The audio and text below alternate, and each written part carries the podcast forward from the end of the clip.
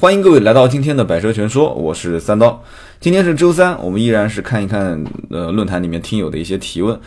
最近一段时间呢，这个论坛里面三刀可能去的稍微少一点，在此也跟大家说声抱歉，手上的事情也比较多。但是呢，我会尽量做到每张帖子都会回复一次。呃，依然是很多人在问买车的问题。我也知道，其实三刀的节目大家最喜欢听的还是关于一些啊车辆的比较啊、分析啊、推荐啊之类的。呃，提前预告一下，二零一六年的节目会有大改版啊！我相信，如果选择留下来的一些铁粉，明年他应该会呃看到一些熟悉的东西。然后，如果已经离开的一些朋友，我也觉得没有关系啊。这个来来去去，走走留一留，这都很正常。所以呢，我看到最近一段时间有人讲说，哎呀，节目点播量下降啦，评论少了，没有关系，这个里面。有退就有进啊！就古人有一句话怎么说来着？叫“退一步而行千里”，对吧？“弱一时而强千秋”。有的时候呢，当你一路都很平顺的时候，你反而会摔得很惨啊！你要遇到一点问题啊，遇到一点挫折，你有可能才会走得更远。所以呢，可能大家也看到了啊，论坛啊，包括微信啊，啊，三刀最近可能工作上面也出了一些调整。所以呢。二零一五年的十二月三十一号，啊，晚上的二十三点五十九分，啊，那天晚上我会，呃，有一个怎么说呢，相当于年终总结这样的一个，啊，有一段这个语音，我会发给大家，大家如果感兴趣的话呢。啊，可以在那个时候去收听，这样收听的话，相当于是跨年。所以呢，三刀这一次就叫陪你跨年。我觉得这个活动也不是活动吧，这一期节目对我本人来讲还是蛮重要的。我会跟你去聊一聊2015年发生的一些事情，啊，我走过的一些弯路啊，我一些收获，我失败的一些地方，啊，也会跟你聊一聊2016年的一些想法。那真的真的是朋友跟朋友之间的聊天啊，所以那天的这个音频，如果大家要是能够支持我的话，希望能呃及时的捧个场。当然了，那天你如果已经睡了，那就没办法了啊。那么今天我们继续看论坛里面一些朋友的提问。那么首先呢，有一个哥们儿是这么问的啊，但是他头像是个女的，但我还认为你是一个哥们儿啊。他说我很很疑惑啊，我到底是去二网，就是我们俗称的二级经销商啊。去当一个销售经理，还是现在继续卖车做销售？呃，那我可以这么理解嘛，就是说现在是在 4S 店，那么是留在 4S 店当销售顾问呢，还是回到啊，或者说是去经销商店里面做一个销售经理？其实从我个人层面来讲啊，嗯，我不知道你干了多久，如果你刚入行啊，在做销售的话，那其实将来的上升空间还是非常之大的。现在的 4S 店。人员流动性非常之大，当然了，这个流动性跟以前的流动性还不一样。以前的 4S 店的人员流动性，是因为至少在五六年前啊，可能再往前七八年前，那个时候是因为 4S 店的整个发展是一个爆发期。换句话讲，就是就像我以前在的那个年代，可能在整个南京市就二十家 4S 店，但是突然一夜之间开了一个汽车城，这个汽车城当时规划是十九家，结果呢一看，哎。好像人气慢慢开始变旺了嘛，然后土地也有人去买，十九家变二十九家，二十九家变三十九家，然后一直到现在都有四十多家品牌入驻，所以这样的一种情况啊，我相信很多人也知道，四十九家 4S 店，那它一定是啊成倍的需要管理人才、销售人才，所以那个时候三刀也是在那个年代一下就起来了啊，只要你比其他的人销售能力更强一些。啊，然后时间久了，有一些经验了，管理能力呢也稍微有那么一些，啊，有一些苗头，那么自然而然的经销商体系会把你给提拔成一个销售经理。所以你要如果刚入行，现在是销售的话，我觉得也可以等一等啊。就如果是以前，我肯定是让你留在 4S 店，也可以等一等。但是现在我也有些犹豫，为什么呢？大家都知道，现在整个 4S 店的体系啊，整个 4S 店的呃销量的下滑。新车销量销量的下滑，整个利润的下滑，日子都不好过。我说的这个日子不好过，不仅仅是销售，包括销售管理层啊，销售总监啊，啊总经理啊，啊甚至财务总监、市场总监、行政总监，大家的日子都不好过。本身这个碗里面的这个这个米就少了嘛，对吧？利润就少了，所以大家呢都都在想着一个新的出路。所以现在。啊，就像这位听友问的我这个问题啊，到底是去二网还是留在 4S 店？如果 4S 店的日子好过，你根本不可能考虑去二网。我可不可以这样理解啊？所以如果是这样子的一个情况的话，你如果去二网，你首先也要了解二网的日子是不是好过。你要你要听我一句实话啊，其实二网的日子也不好过。我为什么要讲二网的日子不好过呢？因为 4S 店现在本身它的利润就已经被压榨到了非常非常低的一个程度，而且 4S 店还要再附加它啊附加客户去买什么装潢啦、保险啊。啊，贷款啊，因此，4S 店不会在车价方面啊去给到二网说一个非常非常诱惑的价格。当然了，有一些冷门品牌啊，或者是极少数的一些这种还能保留一定利润的啊新车利润的品牌，我们不去提，绝大多数肯定都是没什么利润了。在这样的情况下，二网一般是不会跟客户提到说啊要强加装潢啊，强买保险啊。在这个基础上去要求 4S 店给一个裸车价，听好了，是裸车价，甚至这个裸裸车价，裸车就是什么都不带啊，不强制任何东西，甚至在这个价格基础上还要把车发到外地去异地上牌，异地上牌在很多的一些品牌里面，它是它是拿不到厂家的额外的补贴的，就是厂家会对你本地上牌有一个要求，达到这个指标，好好比讲一百台车有九十五辆是在本地上牌，那么。我可以再额外的给你每一台车拉百分之一到百分之二的返点，所以这样的情况下，二网又要价格比 4S 店好，因为不比 4S 店好，客户不会在二网去订车。那么又要车价里面的利润能给自己留一部分啊，可以这么理解吧？二网肯定要生存要挣钱嘛，在这个情况下，又希望 4S 店不去加装装潢，不去啊强制买保险，不需要在本地上牌。你想想看，这个任务有多艰巨啊！又要马儿跑，又要马儿不吃草啊，不吃草啊！你想想看，这个情况下，只有跟 4S 店的关系啊，或者说你二级经销商的实力极其有保证。就换句话讲，再讲直白一点吧，两个人互相之间到底图什么？4S 店如果知道你是一个有着大量的直接用户的二网啊，你可以让客户买装潢、买保险。啊，或者说是在在本地上牌，就是你不去吃掉 4S 店的那部分利润的话，他会源源不断的给你供应一些车辆啊，供应一些车辆比啊展厅的价格更低啊，这是其一。第二个呢，就是哪怕你去把他的装潢、保险什么都消掉啊，你不给他去挣这个钱，但是你起码让他每个月的销量任务可以完成。你要知道，4S 店如果把销量任务完成的话，厂商的返利他也是可以拿到的。而且销量任务如果提前完成，就是他的呃货源跑得比比其他店快的话，他的资金状况会非常好，就他不会有大量的钱闲置在那个地方啊。所以你要不就帮他保质，保质就是帮他去把啊装潢啊保险衍生业务带起来，你不要吃他这个利润，但是其实这个利润是大头。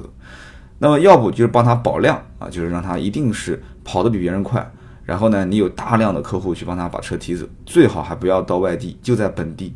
在本地呢，还有一个好处就是本地车卖出去，还可以回过头来把车辆啊拉回到自己的 4S 店里面去做保险啊，去做装潢啊，或者说是做售后维修啊。因为车子将来撞了，它可以回到这家店嘛，保险在他们店出，他一定会在这家店去做事故车维修啊。当然了，关于事故这个事情，我之前也讲过一期啊，也很难说。但是回厂保养这个概念还是比较，嗯，概率还是比较大的，因为现在有很多 4S 店会把客户的首保凭证啊，在交完车之后，先扣在 4S 店，就是将来下一次再过来保养，至少你第一次保养肯定是找我。所以呢，这样的一种情况，呃，4S 店跟二网之间就是一个比较微妙的关系。因此，你现在问我说推不推荐你去二网做销售经理？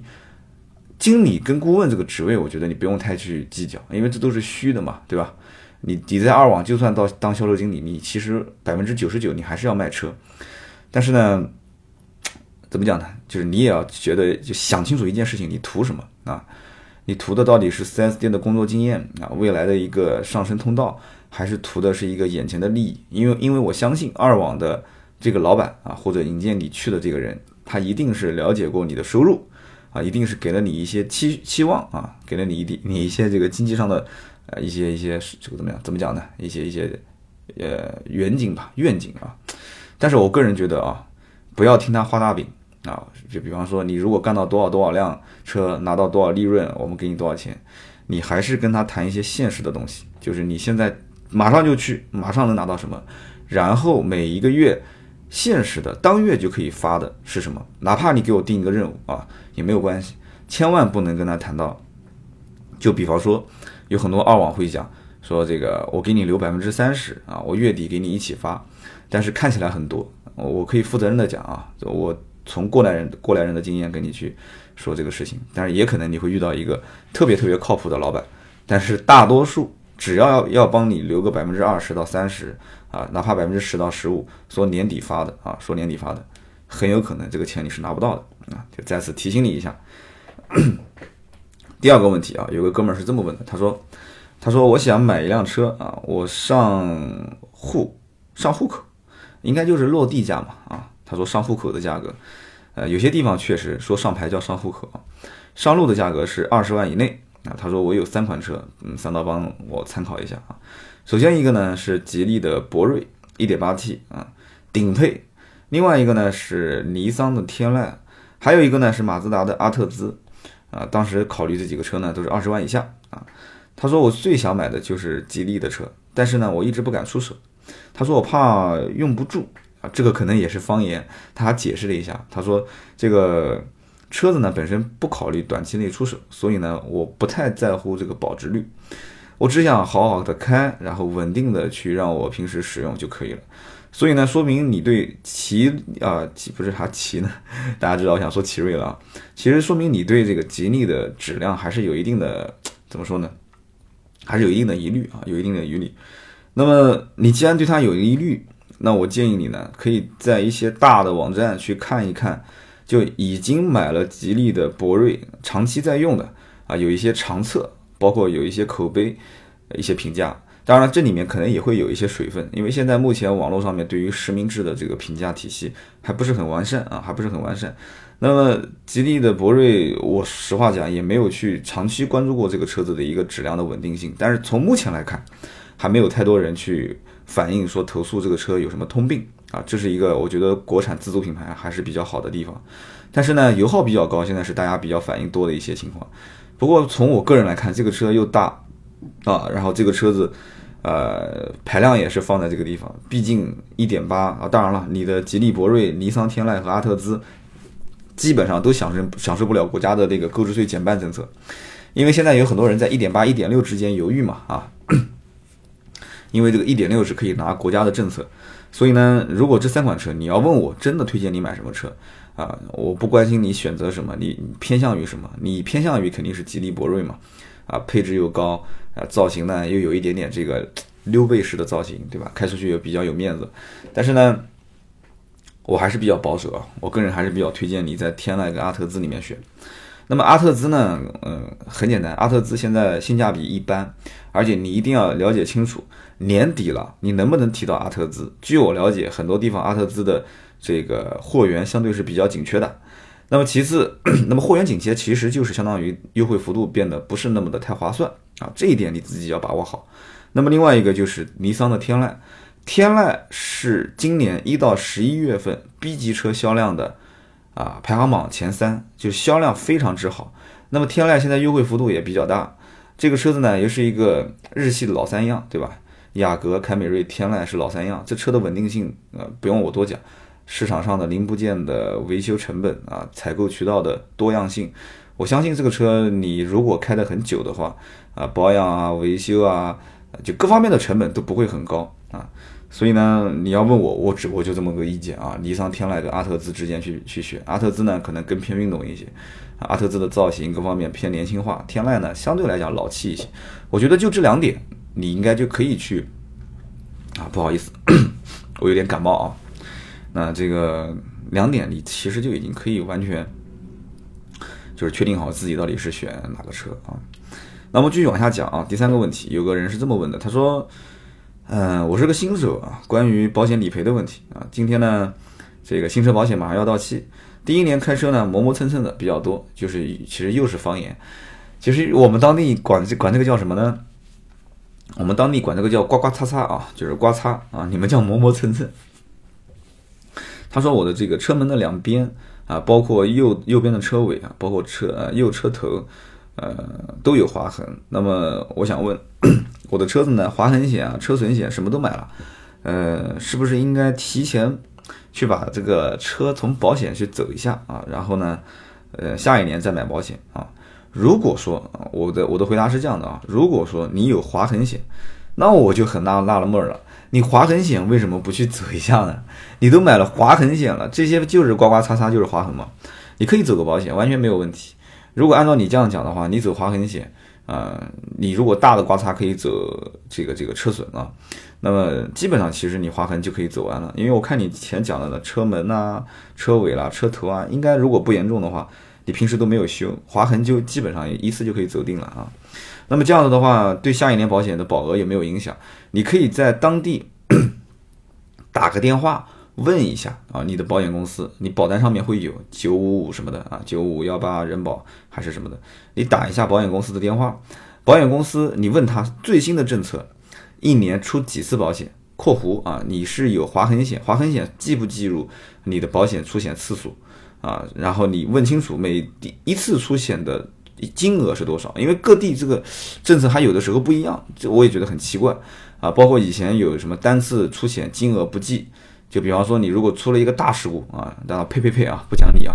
比方说某个人他出了一个大事故，二十万，有些保险公司下一年的保额也不会涨啊，也不会涨。以前出过这个政策，叫做单次偶发性事故，因为开车在路上有的时候你你也不确定嘛，对吧？偶发性事故，我自己开，别人撞我那怎么办啊？所以。有些保险公司它就不记，有些保险公司就记，为什么呢？因为我真金白银的我赔了你二十万，所以呢，我下一年要涨你的保额，所以这个要问清楚。其次呢，就是次数，有些保险公司是三次以内它不涨啊，就以前的老的保险条款。但是据我了解，很多地方从今年开始，这个保险条款是变了啊，它是变了。就是一次、两次和三次，它所赔付的啊，不是赔付啊，就是来来一年的这个折打保险的折扣的力度都是不一样的。所以你你打你的当地保险公司的这个电话号码啊，一定是最保险的。你问问清楚啊，实在不清楚的话，你打完电话你再到 4S 店去或者到维修厂去，你问一下这个维修厂里面的相关的理赔人员。呃，这里面一定要提醒你一点，就是用的油漆。这个既然是走保险了，保险公司应该是按照正常的市价给你。但是呢，呃，给你做漆的，如果不是正规的 4S 店或者一些大的连锁的汽修的一些品牌店的话，在油漆方面，我可以负责任的跟你讲，这个里面的门道非常之多啊。改天有机会我请个朋友过来，就专门做这个油漆啊各方面钣金喷漆的一个哥们儿，让他过来，我们来好好聊一下关于这个里面的一些，呃，大家需要去去注意的一些情况啊。那我们继续往下讲啊，有一个哥们儿是这么问的，他说也是问选车的问题。他说我跑长途，正常大概一次长途两百八十公里啊，我估计你应该讲的是来回，就一去一回两百八。他说我不知道该买什么车，轿车呢，SUV 呢都可以啊。我目前看的是两点四的 CRV，还有包括一点八 T 的途观，以及君威的两点零自然吸气啊，它特别注明是自然吸气，不是二点零 T 啊。他说我别的没看，他说刀哥，我想。请问这个保养和维护，包括油耗，相对都实惠一点的话，选哪一个车？嗯，CRV 两点四，其实我还是比较有感情的啊，因为我以前曾经开过这个车。两点四的 CRV 跑长途其实还是比较稳啊，还是比较稳的，噪音啊、舒适度啊、空间啊，我觉得是比较合适的。一点八 T 的途观，大众的车子其实长途来开，我觉得。你说稳上面来讲的话，不是不是讲说什么稳定性啊，什么车辆故障啊这些，我们不谈。从跑高速的稳定性来讲的话，德系车的底盘确实是很扎实。但是呢，我前段时间刚刚在高速公路上面就一路就是哥们儿开着一个途观，然后又是送我到机场，又是在当地带我们去看一些项目啊什么的。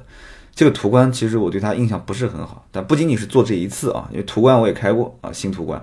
包括很多哥们儿也是开这个车，我也试驾过，我也去做过啊。当然了，老途观那就更不用讲了，我身边很多人都是开这个车。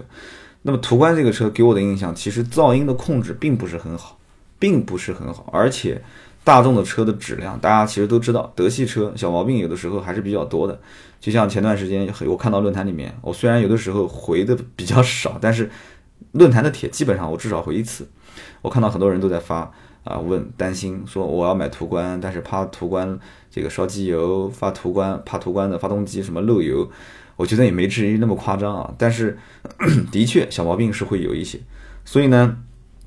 途观现在优惠幅度也很大啊，两万多，性价比来讲的话啊，它已经是走下神坛的一款车。以前都是加现金两万啊，加装潢两万，现在是优惠两万，优惠两万二，甚至我看到有的地方优惠两万五，性价比来讲应该说还行。但是你再看看现在的一些日系品牌的一些车型，包括韩系的 SUV 啊，包括自主品牌的啊，但是自主品牌现在优惠幅度会小一点，为什么呢？它本身报价就低嘛。你看一下日系品牌。优惠幅度也是不得了啊，真的是不得了。你像那个 CRV，就两点四的这个 CRV，我想优惠幅度至少也是两万起步啊，两万上下。所以呢，你要如果三款车当中去选，我觉得应该是在两点四的 CRV 和两点零的君威当中去选。君威的感觉又不一样啊，君威其实给我个人觉得，就是说，君威有点走这个小资路线啊，但是从空间上来讲，后备箱空间啊，后排空间，我个人觉得没有 CRV 大。啊，开起来来讲的话也挺舒服的，但是，呃，不同的感觉，一个坐姿比较高啊，一个坐姿比较低。君威还有那么一点点啊小跑车的感觉，所以这两个车子，我觉得如果排除了这个 1.8T 的途观啊，我不推荐的话，这两款车，你只要到 4S 店啊，跟哥们儿讲说，哎，哥们儿，呃，但可能是个女的，你说美女，带我去试驾一下，我要我要求上高速。你就上高速来回多开个十公里、二十公里啊，你试一下，你其实自然就很清楚了。包括发动机的噪音的控制啊，开起来的舒适程度啊，你自然就知道了。两百八十公里啊，哥们儿，你要如果长期开两百八十公里，我觉得舒适程度是最关键的啊，你不要多想舒适度，包括安全性，安全性你可能感觉不出来。那我就给你讲个最简单的这个这个情况了，就是它的一些基本的安全性的配备，这个你可以看到吧，对不对？啊，配备了 ESP 车身稳定系统有没有？啊，有没有配备了？比方说一些，当然了，疲劳驾驶这些可能都没有啊。啊，包括它的这个框架性的结构、车身的材质，啊，包括你开起来自己感觉到底是啊偏稳重一些，还是有点偏大飘啊这样的一些感觉，就是感觉上来讲的话，可能不是很直观。那有的人要喷我说你三刀讲的太不专业了，对吧？你为什么不告诉他这个什么？说这个前面的一些 A 柱、B 柱、C 柱的设计原理啊，你为什么不告诉他有没有看用啊高强度车身结构啊，有没有用 ASF 的铝合金的车身结构结构啊，对吧？轻量化的车身结构，在这个级别的车里面，我相信老百姓也没有那么多心思去研究它的车身结构，老百姓只会用最直观的判断去判断这个车是不是啊更稳，是不是更性价比更高啊，是不是更舒适。所以这个情况下，我个人觉得啊。呃，你还是去多试，就这两款车多试几次啊，你自己去把握。嗯，下面还有个哥们儿是这么问的，他说，呃，这个也挺奇葩的。他说，我的车啊，当天打打算去提全款提车，结果呢，销售跟我讲说，车从库房到 4S 店的路上被交警给扣走了啊。括弧他说是 4S 店说的，你还强调了一遍。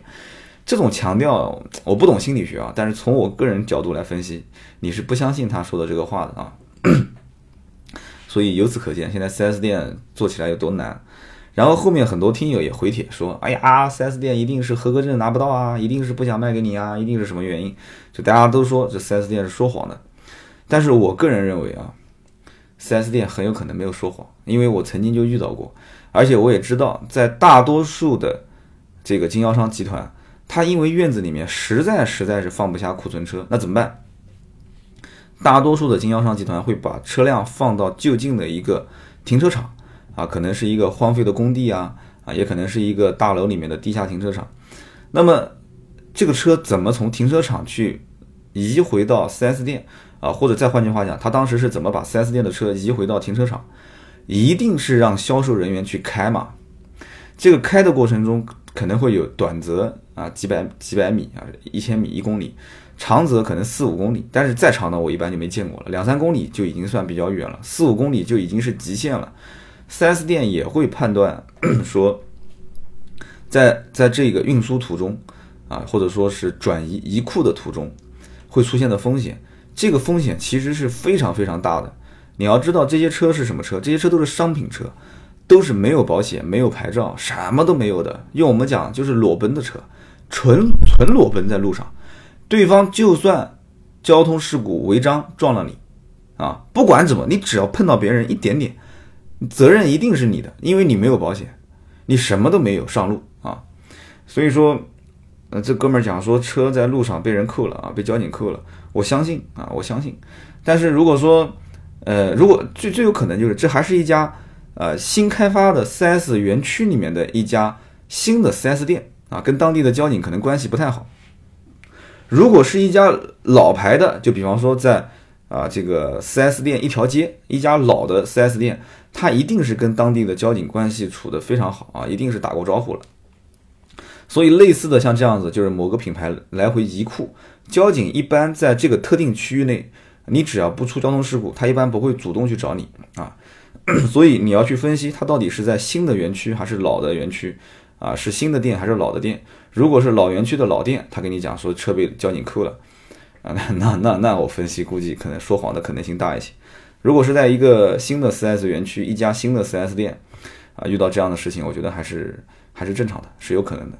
但是我觉得这个事情对你有什么影响呢？啊，你要如果这辆车实在最后一辆了，你没有现货，你定嘛，对吧？你定了之后，你到时候看它的入库日期不就可以了吗？啊，这是一个事情。那么最后一个呢，又是一个事故啊。我发现其实论坛里面请教一些事故的人还是蛮多的啊，不叫请教吧，叫交流。因为我发现，在交流的过程中，很多的一些热心的听友也回答了你的问题，呃，我觉得回答的蛮好的。但是这个事情的焦点啊，我觉得这哥们儿觉得比较冤啊。首先一个是。自己的车就是交通事故里面机动车和人伤啊，就是和人受伤之间怎么处理？我以前节目里面已已经说了很多次了，但是今天这个里面又出现了一个什么情况呢？就是关于他这个车在正常通过十字路口的时候，有一辆电动的三轮车啊，压黄灯的情况下，听好了，不是闯红灯啊，是压黄灯的情况下。撞到了他的侧门啊！当时我也看撞得也挺惨的。那么在这这个时候，这个骑电动三轮车的是个老太太啊，老太太也受伤受伤了啊！你也垫付了一千块钱的医药费给她。那么这个时候，交警最终判定是双方啊一半一半啊，就是各负百分之五十的责任责任。你会觉得很冤，你会觉得说我正常通过路口，为什么会这样判断我啊？会判判决我是百分之五十的责任。然后你又会觉得说，哎。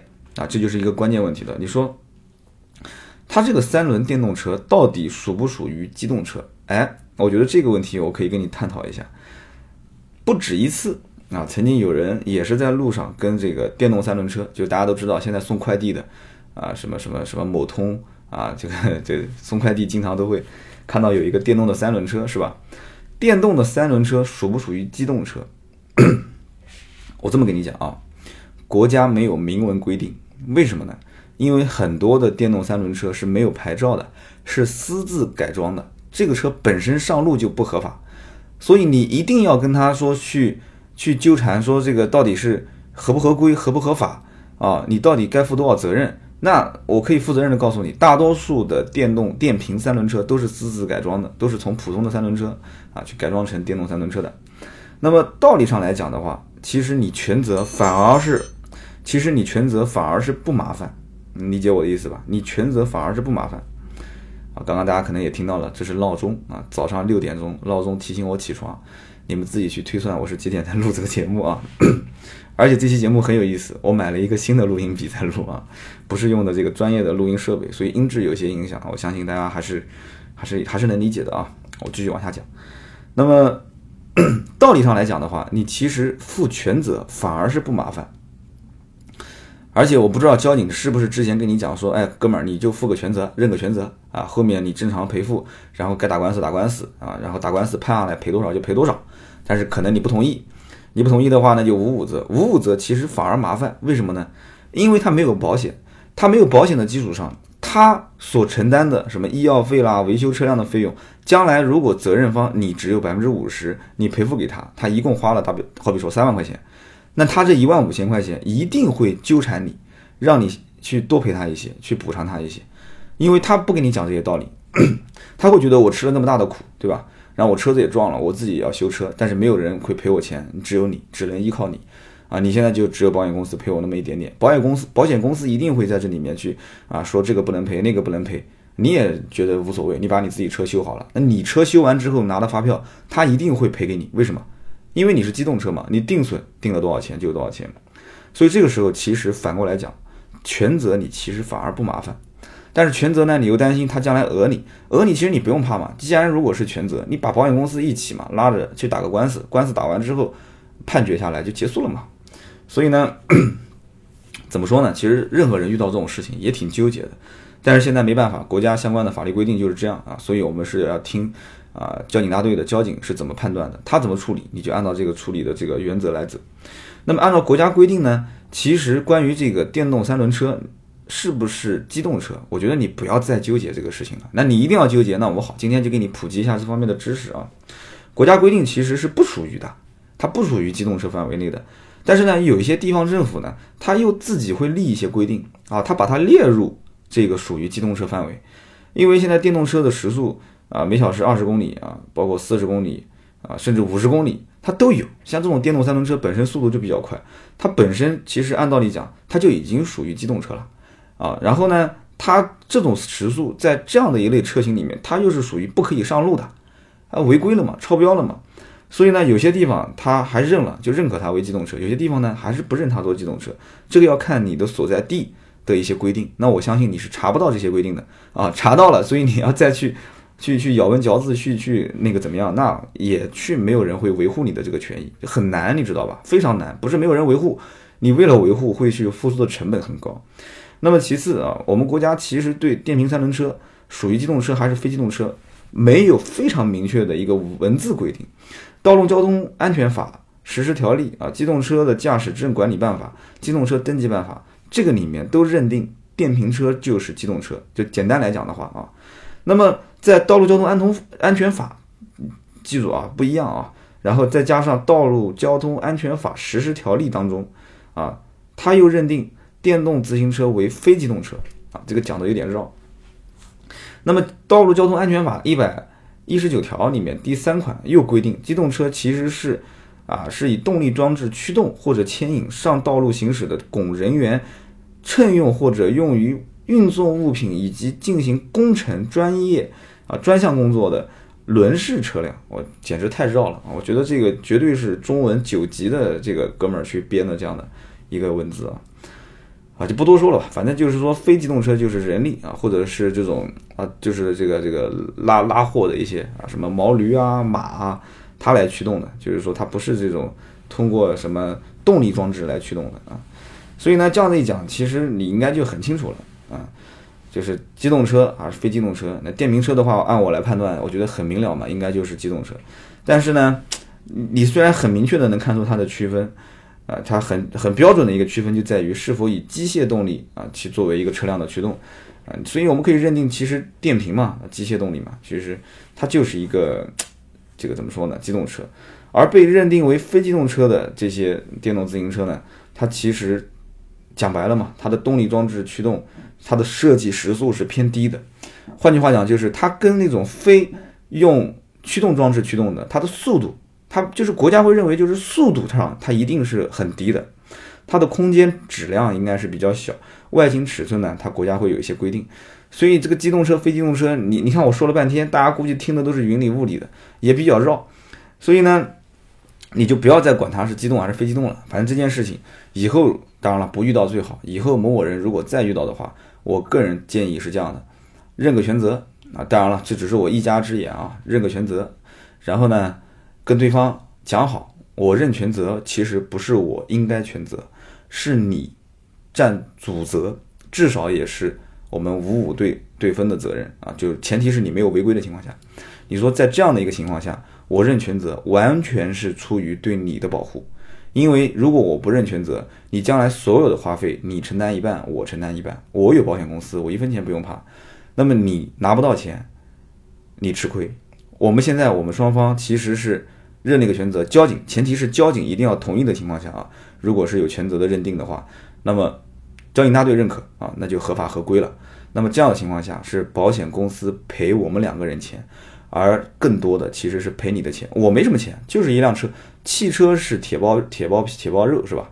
然后你骑电动车那是肉包铁，一定是你的损失是最大的，所以保险公司全赔，你得利啊，你绝对得利，走我的保险。所以呢，以后这样子跟他说一番话，我相信人心都是肉长的。虽然到最后我看到人伤事故，基本上百分之九十最后都是要打官司的，但是我觉得至少在前期啊，人心都是肉长的，谁都不会在路上说主动的去跟你车撞，那是不可能的。你像刚刚这个帖子里面还有人讲啊，老太太是不是碰瓷的？我绝对不相信她是碰瓷的，她自己吃这么大一个苦头进医院了，不要有这种心态，不要有这种想法啊，她还是很痛苦的，她撞了撞了自己，然后又要到医院去。他也很麻烦，对吧？我觉得你应该庆幸啊，这个老太太最后下半生没有没有认你这么一个干儿子干孙子啊，所以我觉得你应该庆幸，钱能解决的事情，我觉得都不是事情啊。所以呢，今天呢聊了这么几个问题，我觉得今天呢状态也不是很好啊。为什么呢？重感冒，而且最近事情很多很忙。这期节目呢是星期三的早上凌晨，我四点半爬起来啊，上论坛看了看大家的一些帖子，有一些问题。然后呢，五点多钟啊开始录音啊，也不跟大家诉这个苦水了。刚刚你也听到了，刚刚六点整的时候闹钟响，呃，录音设备也是我新入的一个设备啊，也是一个神器啊，挺好。不知道不晓得大家对这个音质满不满意？反正听到最后的都是铁粉。这个节目呢，也是一次性录到底，呃，我也不想再去剪辑啊什么的。以后二零一六年，我相信铁粉你们一定一定是会听到一个似曾相识的三刀啊，似曾相识的三刀。二零一六年会有很多的变化，我也希望大家能够去关注啊，十二月三十一号晚上二十三点五十九分啊，所谓的三刀陪你跨年的这样的一期我的 年终总结啊，我有一些很想跟你们说的话，嗯，那么今天就到这里，我们下期节目接着聊。